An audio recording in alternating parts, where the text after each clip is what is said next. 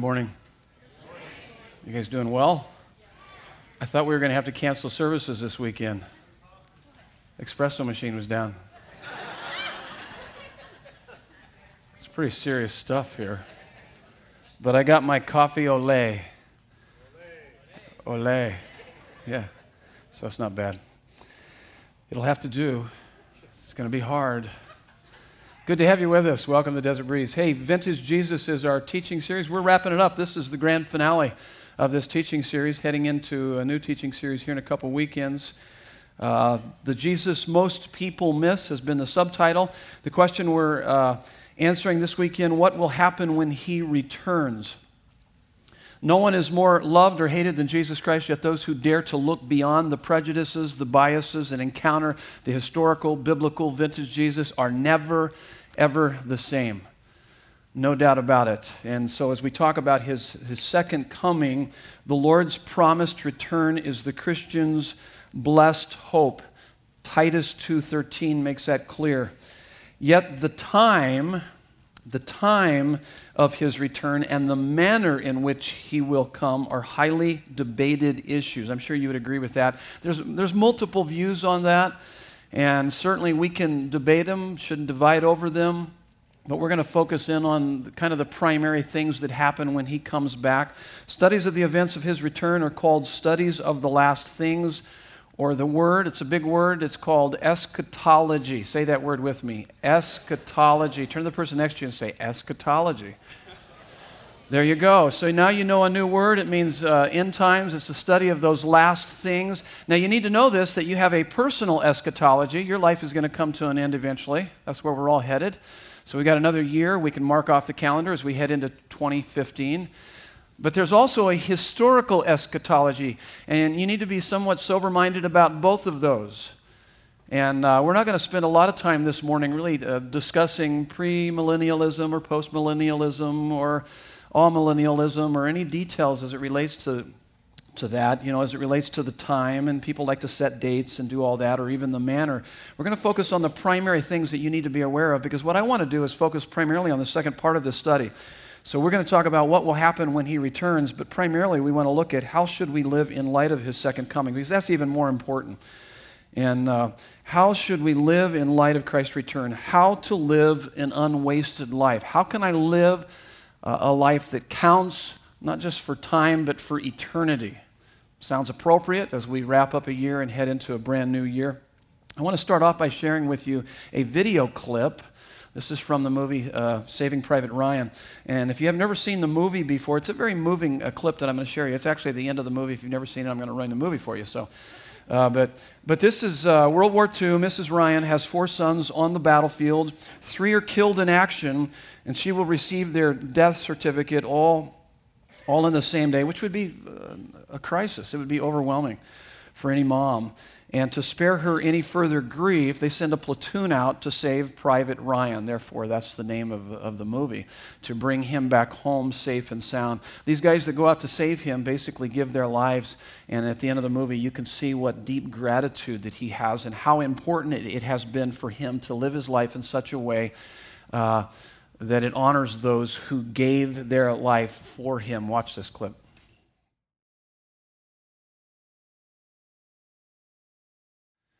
It's a very moving clip. Um, and I, I wanted to start with that because I want us to be motivated here with this study in mind. So there should be a couple things that happen to us as we uh, head into the study. First of all, we should live every day with deep gratitude for those that have bled and died for us on the battlefield to give us the freedoms that we experience here. And not just the, on the battlefield, but day to day to protect our safety, our police officers. So both our military and our police officers. Yeah, let's. I think we should give them a hand, and that's, that's pretty important. So there should be that gratitude, but you need to know that uh, uh, that's, a, that's a gift from God, and it's a pointer to the ultimate sacrifice that we celebrate, uh, and that's the sacrifice of God's Son, Jesus, to give us eternal freedom eternal freedom. So it's pretty amazing. And so, so it's natural and normal to, to want your life to equal the calling that you have received as a Christian. In fact, I wrote this down. Philippians 2.27 says that. So, he, I mean, Private Ryan didn't have to earn that, it was given to him. So, what he's actually saying is living a life equal to the sacrifice that was done for him and the freedoms that he was able to experience. And, and that should be true about our lives just in general as Americans, but even more so as Christians for what Christ has done for us. And so that's the motivation behind uh, this, this study. So uh, let's, begin, let's begin with a word of prayer, and then we'll dive into our text and then unpack these notes. Let's pray first. God, uh, Father God, uh, we are here the last weekend of the year, having just celebrated your Son, our Savior's first coming to this earth, Christmas. And we thank you that He came to rescue us from peril, bearing our judgment. He lived the life we should have lived and died the death we should have died to set us free from sin, Satan, and death. And now, as we study your word and reflect on his second coming, give us an in, indescribable passion for him and an indestructible joy from knowing him and a deep sense of urgency and compassion for those who don't know him as we learn to live unwasted lives for your glory in Jesus' name. And everyone said, Amen. Take a look at this text. Wonderful text, Acts. So you got Matthew, Mark, Luke, John. You got the story of Jesus, uh, four different perspectives. And now we head into uh, after Jesus is resurrected, he spent 40 days with his disciples and he's about ready to, to ascend into heaven. We pick up the story in verse 6, chapter 1 of Acts. So when they had come together, they asked him, Lord, Will you at this time restore the kingdom to Israel? So they're asking an eschatology question. How is all this going to come down? How is this all going to end up? And I want you to take special note of what he tells them to focus on and what not to focus on. We tend to be preoccupied with really uh, the time and the manner in which he's going to come back, but there's actually something that he wants us to be focused on more than any of that.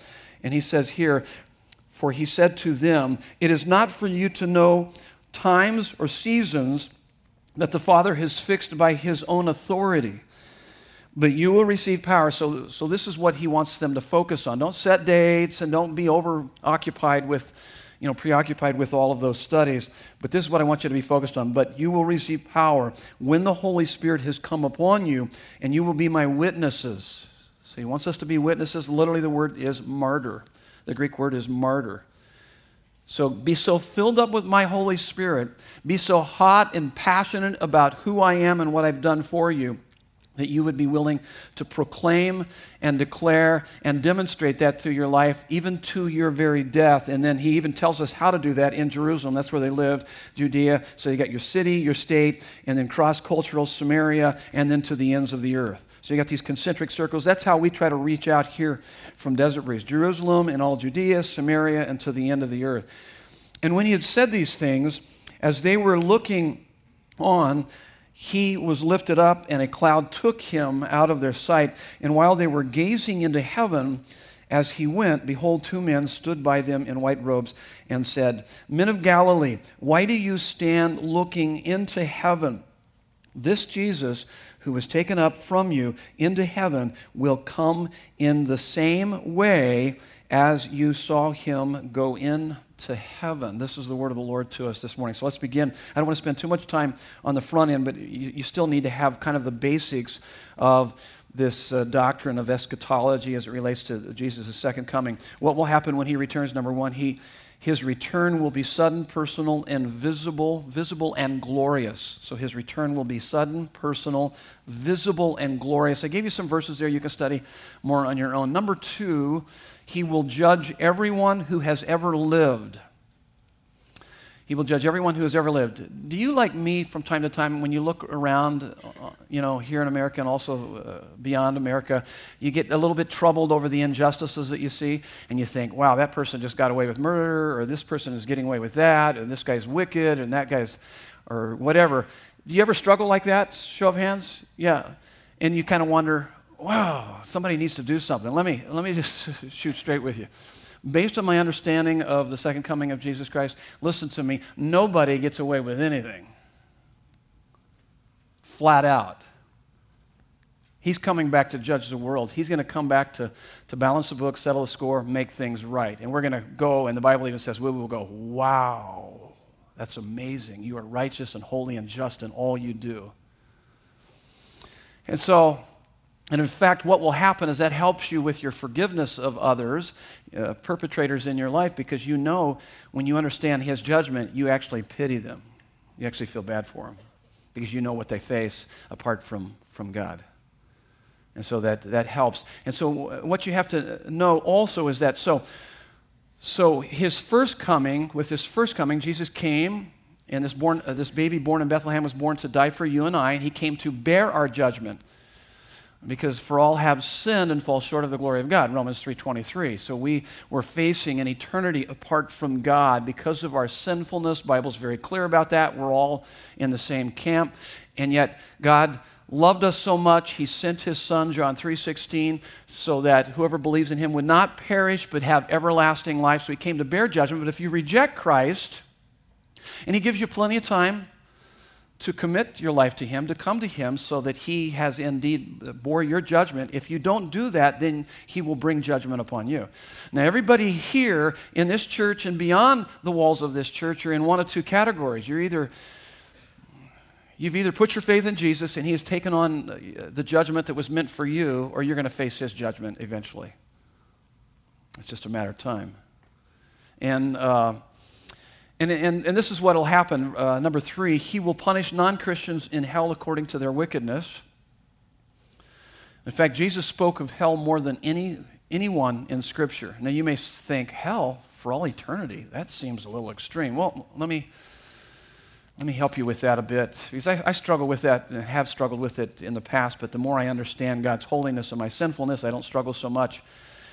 But uh, when you lessen the penalty for a wrong, uh, you make the wrong less serious, and you make the person wronged less serious or less important. So, I mean, let's say you relocate to a kind of third world country, and in that third world country, you have a family member that's murdered, and you go before the court of law, and that court of law tells the murderer who was caught, well, uh, you're off the hook if you pay $100. I mean, how would you feel about that? You'd be outraged because that really devalues human life and it devalues the human life of your own family member. You'd be outraged over that. See, the greater the penalty, the greater the seriousness of the person wronged. Anything less than eternal punishment lessens sin and lessens the, the God who has been sinned against. And, and, and the more you understand God's holiness, we tend to think too highly of ourselves in America. That's the reason why we're so offended by this eternal, eternal suffering and all of this. And we think we're basically really good people. We're, we're really full of ourselves here. We have a lot of pride here in America. And that's why we struggle with this whole eternal punishment thing and holy God and how dare God do that to me and we shake our fist at God and it's just it's crazy that we have such an arrogant, prideful attitude. And, it, and, so it makes sense to me, the more I understand His holiness and my sinfulness, it makes perfect sense to me that a sin against an infinite, holy being deserves infinite consequences. And that's what you get if you, if you reject his son who came to bear your judgment. One of these days, he's coming to bring judgment and it'll come upon you. That's a fact. That's, that's what the Bible says. It's very clear. So, just as, as sure as his first coming, which is historical, evidential, factual, he's coming again. And, uh, and the, the Bible refers to it as, for believers, the blessed hope that we have. And, and not only that, this eternal judgment I mean, what did Jesus really take upon the cross for us? That's why the cross is so horrifying to us. The cross is a horrifying means of execution, and it's because it's showing us the ugliness of our sin and the holiness of God, but at the same time, it's also revealing His amazing love for us, that He would rescue us, that He would love us that much to, to redeem us and rescue us. And so here's number four. So, he, number three, he will punish non Christians in hell according to their wickedness. And number four, he will reward Christians in heaven according to their righteousness. So, thus, the day of judgment can be portrayed as one in which believers are rewarded and unbelievers are punished. So, it's our beliefs, your belief system right now, what you believe determines your eternal destination, and your behavior determines uh, our eternal compensation. So, so if you re- reject Christ based on your level of wickedness, that will your judgment will be meted out to you from, from God. And based on how you, if you put your faith in Jesus and then how you lived your life, um, your rewards will be meted out to you based on how, how you did that, how you lived your life there. And um, Now, here's what's so fascinating about the Christian life, and it just it sets itself apart from all other major beliefs.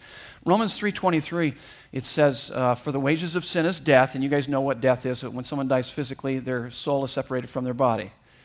But spiritual death is that we are separated from God, and so that's what we face. We face an eternal separation from God. So the wages of sin is death, but doesn't stop there.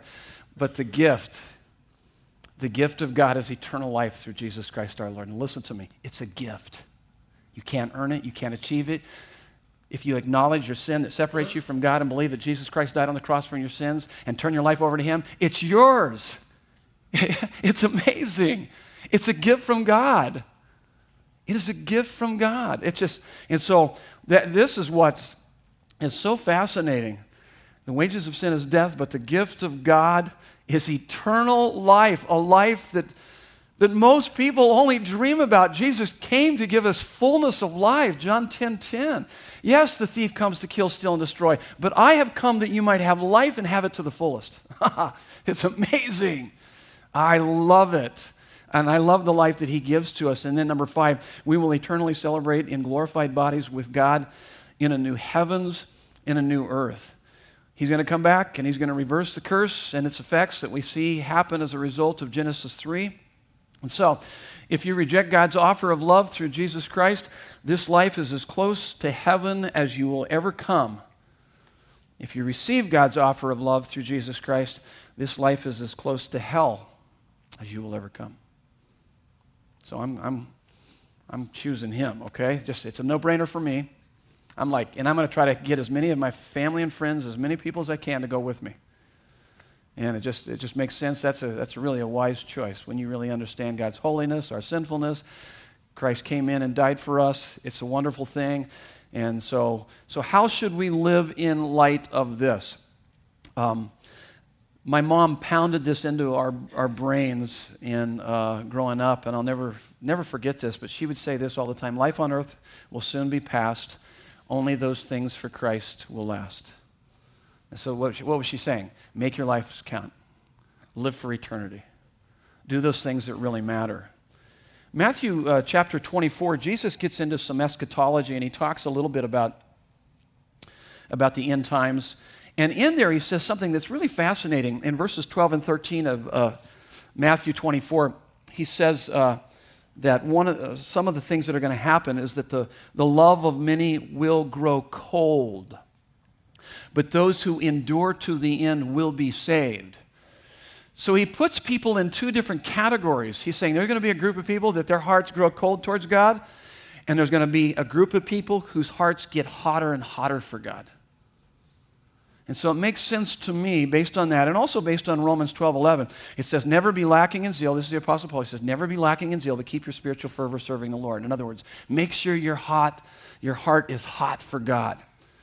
So as I'm thinking about making my life count and living for eternal things, it would seem as though that uh, to, to really make sure that my, my heart is hot for God would be one of those things.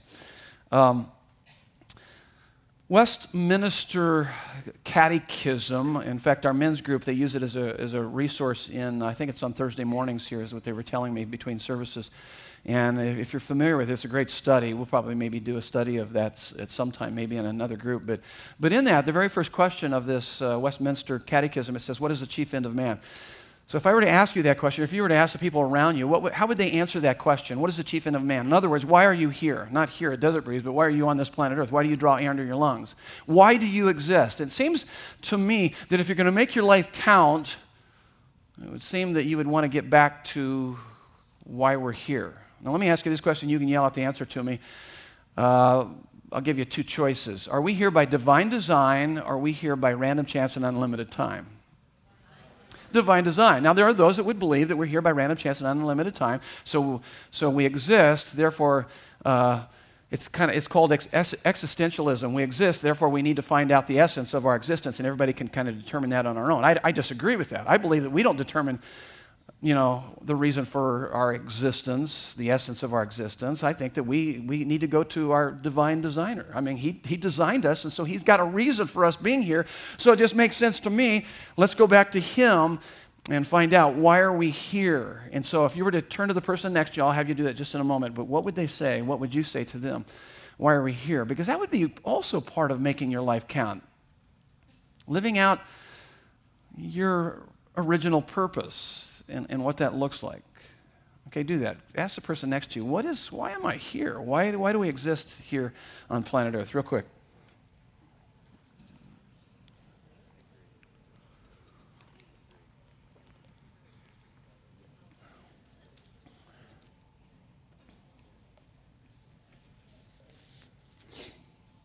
Okay, what were you guys, you guys thinking maybe along the lines of if, how were you to answer the question, what is the chief end of man? Chief end of man is to, anybody thinking to glorify God by enjoying Him forever? Yeah, that's Westminster Catechism, the very first question. So John Piper took that and said, yeah, he liked that. He built his whole ministry on that first one and said, I actually prefer uh, the chief end of man is to glorify God by enjoying Him forever not and, but by, by enjoying Him forever.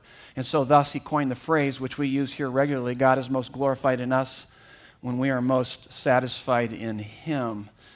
And so, uh, so why are we here? To glorify God. What's the best way to do that? By finding our deepest satisfaction in Him.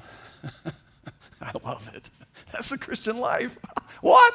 Yes. His glory, my satisfaction are one and the same pursuit. Woohoo! I love it. So when your feet hit the floor in the morning, the most important thing you can do each and every day is find your deepest satisfaction in Him. Walk with Him, enjoy Him, love Him, have relationship with Him. That's it. Yeah. And then you live your life through the good, the bad, the ugly. People look at your life and go, wow, how do you do that? And you can point to, because you've got this indescribable, indestructible joy, and you can say, it's the good news the good news to the degree you understand the good news. We talked about this last couple of weeks. That's what we celebrated. Good news of great joy, Luke t- uh, 2.10. So it's the good news, what he did. He came to rescue me from peril. I have fullness of life in him. And it cannot be lost. It cannot be taken from me. That's, uh, that's Luke 16. Jesus said that. And no one can take this from you, this joy that I'm giving you.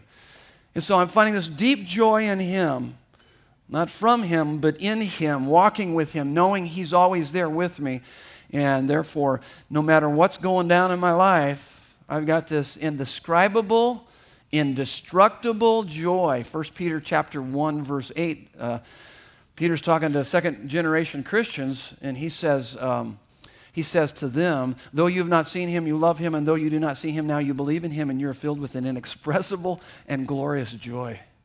You can't even put words to it. And, and so that's, that's the essence of the Christian life. So the chief end of man is for us to give glory to God, and we do that by finding our deepest delight in Him. And so we are to live our lives in such a way that people will infer from, from our lives that Christ is more beautiful, more desirable, more satisfying than all that life can give or death could ever take away so that we would spend our money, we would uh, live in our homes, we would have marriages, have kids, live our singleness, uh, pursue our careers in such a way that Christ would be more desirable, more satisfying than anything that life could ever give or death could even take away. In fact, even when we're on our deathbed, you would be going, I can't wait. If this is my time, I can't wait to come face to face with my, my King and my Savior who gave his life for me. That's how we do it. Now, here's 10 questions to diagnose your spiritual health to see if, if that's where you are. And this is a good way to kind of wrap up the year as we head into the new year. So, to set us set us on a, on a good trajectory here. Here's some questions. This is from Donald Whitney on this idea of having uh, hearts hot for God. Here's number one Do you thirst for God? Do you thirst for God? Psalm 42, 1 through 2. As the deer pants for the streams of water, so my soul pants for you, O God. My soul thirsts for God, for the living God. When can I go and meet with God? You see the passion of his life? See, his passion is, is more for God than it is for whether the Cardinals win or lose. Okay, of course, they didn't have Cardinals back in those days, but for me, I mean, I, I love to see my team win, and I don't like to see them lose, but not near as much as I love God and love his, you know, his presence in my life and having this relationship with him. So there's this thirst. In fact, this is what you need to know faith is more, belief in God is more than an agreement with facts in your head. It's an appetite for God in your heart that exceeds all other appetites. It's okay to have appetites for various things, But the greatest appetite should be your appetite for God. And then if that's that's going to be cultivated in your life through number 2. Are you governed increasingly by God's word? So this is the primary way that God speaks to us. Is through his word. And so and this is what's going to stir up your appetite for God. Joshua 1 8, this is Joshua, he's leading the nation of Israel into the promised land. Promised land, Old Testament is our New Testament fullness of life. So interesting metaphor, parallel there. But Joshua 1 8 says, Do not let this book of the law depart from your mouth. Meditate on it day and night, so that by it you will be careful to do everything written in it. Then you'll be prosperous and successful. He's saying, Hey, you want success? You want prosperity? Connect with God regularly. Stir up that appetite for Him through the study of His Word. Let Him speak to you. Um, Psalm 1 1 through 3 talks about God's Word being a delight. And then I don't have this on your notes, you can write it down. 1 Peter 2 1 Peter 2, 2 through 3. We studied this a few months ago as we were working our way through 1 Peter. Like newborn babes, long for the pure spiritual milk of the word, so that by it you may grow up into your salvation, if indeed you have tasted that the Lord is good. So once you've tasted of the goodness of God, oh my goodness, you're going to have a ferocious appetite for his word. You're going to want to gather regularly right here on weekend services and with in a small group and study it and even personally meditating, reflecting on God's word. If you're doing that, number three, are you more loving? Are you more loving? John 13, 34 through 35. This is Jesus. The context is Jesus just washed the disciples' feet. That's, that's pretty phenomenal in itself. And notice what he says A new command I give you, this is Jesus speaking to his disciples, a new command I give you, love one another. How are we to love one another? As I have loved you. So, how, did, how has He loved us? Sacrificially. It's overwhelming. Now, if I'm having a hard time loving people in my life, it's because I'm not living in the reality of His love. I'm not rooted and established in, in His love. I'm not, I, I, don't know, and I'm not living in the reality of the, the depth, the height, uh, the width, the length of His love as described in Ephesians chapter 3. That was the prayer of Paul to the church in Ephesus. So I'm not, I'm not in touch with that because he even says in the Sermon on the Mount that my love will so overwhelm you that you'll even be able to love your enemies. So let me ask you are you becoming more loving? So I probably have to ask those that are closest to you. You'd have to ask my wife. And I would hope that through the years that you'd be able to ask her. In fact, you probably should never listen to a thing that I say and never even follow me whatsoever if I haven't been growing in love through the years. And if these things that I'm describing here aren't increasing in, in, uh, in power and, and relevance to me. And, and particularly my, my love for my wife, my love for others. And uh, so he goes on, he says, So a new command I give you, love one another as I've loved you. So you must love one another. By this, all men will know that you are my disciples. By what? By our love for one another. And of course, if you want a description of that love, you can look to 1 Corinthians chapter 13. Love is patient, love is kind, does not envy. So that would be kind of a good punch list to kind of look through. Am I more patient? Am I more kind? What's going on in my life? Now, I just uh, went to the movie. How many go, typically go to, uh, go to the movies during the holidays, Christmas holidays? Gone to any movies? Anybody? Okay, not very many. How many watch movies on TV? Is this time to watch a lot of movies? Yeah, it's a lot of fun. We went to the Hobbit movie, the, th- the third in the trilogy. And in the Hobbit movie, there was a statement that was made uh, there towards the end that it must be true love because it hurts so bad, you know. Anybody remember that in the movie or anybody that's seen the movie? And so it's kind of, it's, a, it's kind of actually a dumb statement because uh, Sorry, but it, it really is because uh, lust hurts real bad too. Because it might not be true love, it could just be pseudo love, it could be lust. Lust is about, about getting. And it hurts really bad when you have those uh, pseudo saviors pried from your fingers, okay? It, it really does. But love, love is more about giving, lust is more about getting. Love is more about giving. Are you more giving? Are you more of a giving person? Are you less uh, self absorbed, more conscious of the needs around you, because that's what happens when people's lives are ravished with the love of Jesus. Because you have your treasure, and you want others to have that treasure too. That's why you become more, more conscientious of the needs around you, because you're filled up with who He is. And so, uh, that's what begins to. Be. Are you more loving? And number four, are you more sensitive to God's presence? Are you more sensitive to God's presence? This is what I love about the Christian life. This is my favorite. This is my absolutely favorite thing about the Christian life is his presence. So that when I put my faith in Jesus, he comes to live within me, never to leave me or forsake me, and nothing can ever separate me from his love. Boom, done deal, over. Ha ha. and I'm a, I'm a major screw up. You know, I do some really stupid stuff, and yet he told me he never abandoned me. He never leave me. He's still there with me. That's pretty fascinating. Now, I don't always live in, in you know, with a sense of, of his presence on my heart. Certainly, his omnipresence is clear to my mind, but it's not, you know, uh, not real to my heart. And so oftentimes we find ourselves a whole lot like Jacob in Genesis 28 16. When Jacob awoke from his sleep, he thought, Surely the Lord is in this place and I was not aware of it. How many have ever had that experience before where you're just kind of going about your life and then all of a sudden you realize, wow, that was God? You're just overwhelmed. You just go, wow, that was God. And so, my heart for you, my heart for me is that we would live uh, not just with His omnipresence being clear to our mind, but being real to our heart that there's this manifestation of His presence in our lives. And uh, I wrote this down. I was thinking about this that to, to get there is that we must ruthlessly eliminate hurry from our lives. And we're going we're to talk more about that as we head into the year and how we can do that.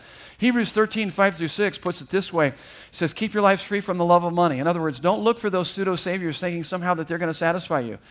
But be content with what you have because God has said, never. And literally, what he means here, the Greek is never, ever, ever, ever will I leave you. Never, ever, ever will I forsake you. So we can say with confidence, The Lord is my helper. I will not be afraid. What can man do to me? So the more you live in the reality of his presence in your life, when you begin to understand who it is that walks through your day with you, you can face anything. You can face anything. So, how are you doing? Are you more sensitive to God's presence? Number five, do you have a growing concern for the spiritual and temporal needs of others?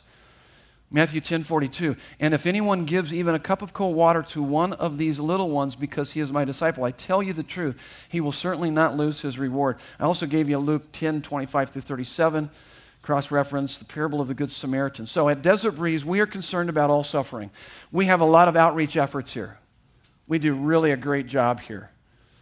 Out of all the churches I've been a part of, this, is, this church really does a phenomenal job in, in reaching out into the community. And we give, we help, and we do that, no strings attached, in the name of Jesus. Because, because we are, at Desert Breeze, are concerned about all suffering, but especially eternal suffering. And so we want them to know what a friend they have in us so that we can tell them what a friend they can have in Jesus. I mean, God forbid that we just touch their lives physically and, and in a temporary way, and we fail to tell them about Jesus, and they die and they go to hell for all eternity. That's crazy. So there's got to be that balance. Yeah, we touch people's lives physically, emotionally, and but more even importantly, also spiritually, and that's part of it. So do you have that sense of concern for the spiritual and temporal needs of others? Number 6, do you delight in the in the bride of Christ? What do I mean by the bride of Christ? Yell it out to me. The church, yeah, absolutely. 1 Corinthians 3 16 through 17. Don't you know that you yourselves are God's temple and that God's Spirit lives in you? So he's not only talking uh, personally, but also corporately. If anyone destroys God's temple, God will destroy him, for God's temple is sacred, and you are that temple. Now, how many have friends? I do this survey from time to time. How many have friends who are Christians, who claim to be Christians, and yet uh, they're not connected, or friends or family members, uh, they claim to be Christians, but they're not connected to a local church family? Show of hands? Show of hands? Yeah. A lot of people. In fact, they would even say, man, I can be a Christian and not be connected to a local church family. And I would say, well, yeah, maybe, but not a very healthy one. Because when you really study Scripture, you see the importance of local church families. In fact, when that word is used, church, ecclesia, it's used 115 times in the New Testament. 92 times it's used for a local church family like Desert Breeze. Now, if you tell me that you're walking with Jesus and you would say, Hey, I really love Jesus, but I can't stand the church, that would be a little bit like you coming to me and saying, Hey, you know what, Pastor Ray, I really like you, but I really can't stand your wife, Nancy. You know how I would respond? I would say, Yeah, you know, I can kind of relate to that a little bit, but. Uh, no, I wouldn't say that. I would say this I would say, you know what? That kind of ticks me off a little bit. That makes me angry because her and I are one. And what you say about her, you're saying about me. And you have no idea how much I love her. Otherwise, you wouldn't have said that. I would be willing to lay my life down for her. And our Savior laid his life down for us. And he is madly in love with his church, made up of local church families like Desert Breeze throughout this community. And so when you have this attitude towards this church, it's really an attitude towards Jesus. And so I would question are you really walking with Jesus? Do you know Jesus?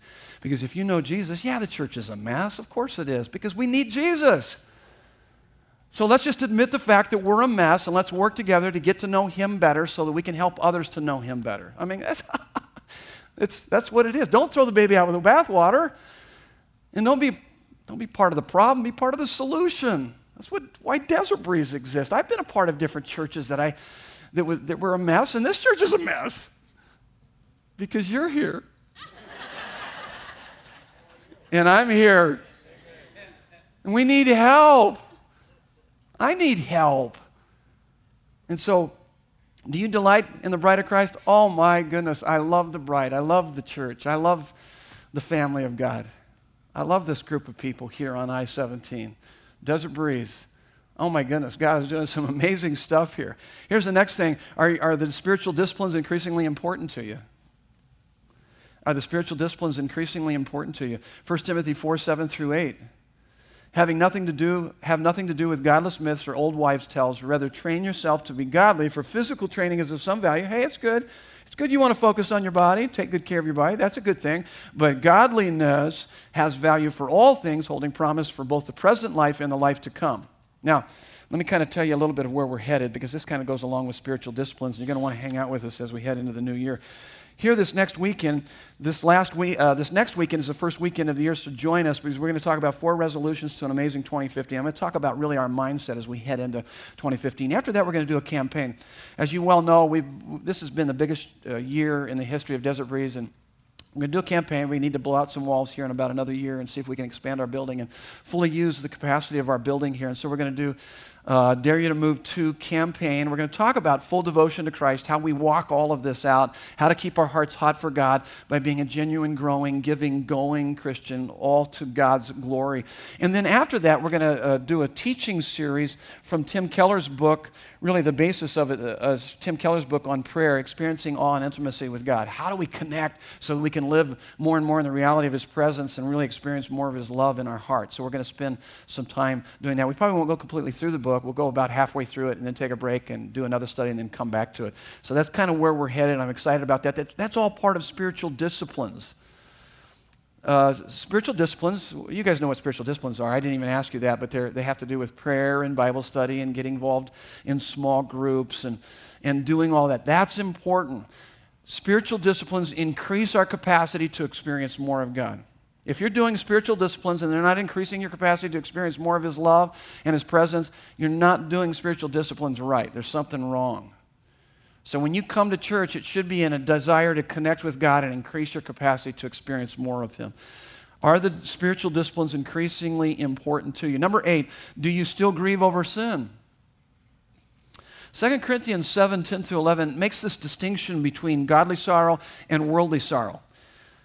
Uh, worldly sorrow is that you're sorry that you got caught and you're sorry for the pain that the sin has caused you. Godly sorrow is that you're sorry for the pain that your sin has caused others, but particularly God, because you realize that in your sin you have trampled on God's love and wisdom. And so there's almost this, this sensitivity that you're developing over sin. It's kind of like a like a fire alarm. Obviously, you don't want your fire alarm in your house to be overly sensitive because when you're cooking, it goes off all the time. That's crazy. But then again, you know, uh, if your house is burning down and the fire alarm doesn't go off, there's a major problem. Would you guys agree with that? My wife always likes, likes to light candles around the house, and I always get onto her because she forgets to blow them out. I swear up and down she's trying to kill me. And uh, she's, how come you left all these candles all around our bed and then you sleep in the other room? And she's got the insurance guy on the phone. What's up with that? And, uh, and so, I mean, so you got to have a fire alarm so when the, when the house is burning down, our houses can be burning down. And it's, it's the making of a psychopath if you don't have any sensitivity to a sense of right and wrong. And over time, you keep doing wrong things, and no big deal. You can leave a wake of destruction behind you, no big deal. That's the making of a psychopath. There should be a sensitivity about your life when you get off track, calibrated based on God's word. You look to God's word and say, okay, yeah, I screwed up royally. And there's that sensitivity, and you're, you're sorry for the pain it has caused God. I've trampled on God's love and wisdom. I want to run back into his arms. He's waiting for me. He loves me. And so there should be that. In other words, what's happening in your life is that as you study God's word, you spend time with him, Jeremiah uh, 2:13, is that you begin to recognize more and more that sin is the suicidal exchange of the fountain of living water for broken cisterns that living a life outside of God's word is suicidal. And in fact, as it says in Matthew 5 29 through 30, your attitude towards that sin is that you would be willing to, uh, it says that if your right hand causes you to sin, what are we supposed to do? Cut it off. If our right eye causes us to sin, what are we supposed to do? Gouge it out. Oh, my goodness, that almost sounds like what? I mean, obviously, we're not to do that literally. Otherwise, I'd be up here with no arms and eyes. Okay? He's not doing it literally, but he's saying, take such drastic measures in your life. Don't you realize that sin? And when you're living your life outside of what God has for you, that's suicidal. So you develop a sensitivity to that. And when you look at King David's 2 Samuel chapter 11, the seeds of adultery and murder were planted when he should have been at war. That's when he was looking.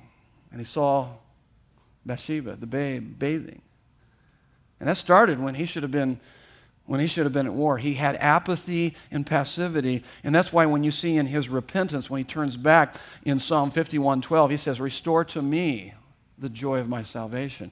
It wasn't that he sinned and lost the joy, he lost the joy, therefore he sinned. That's why we need to have hearts that are hot for God. That's the best thing you could think about as you head into 2015. Is my heart hot for God? What can I do to stir that heart for God up?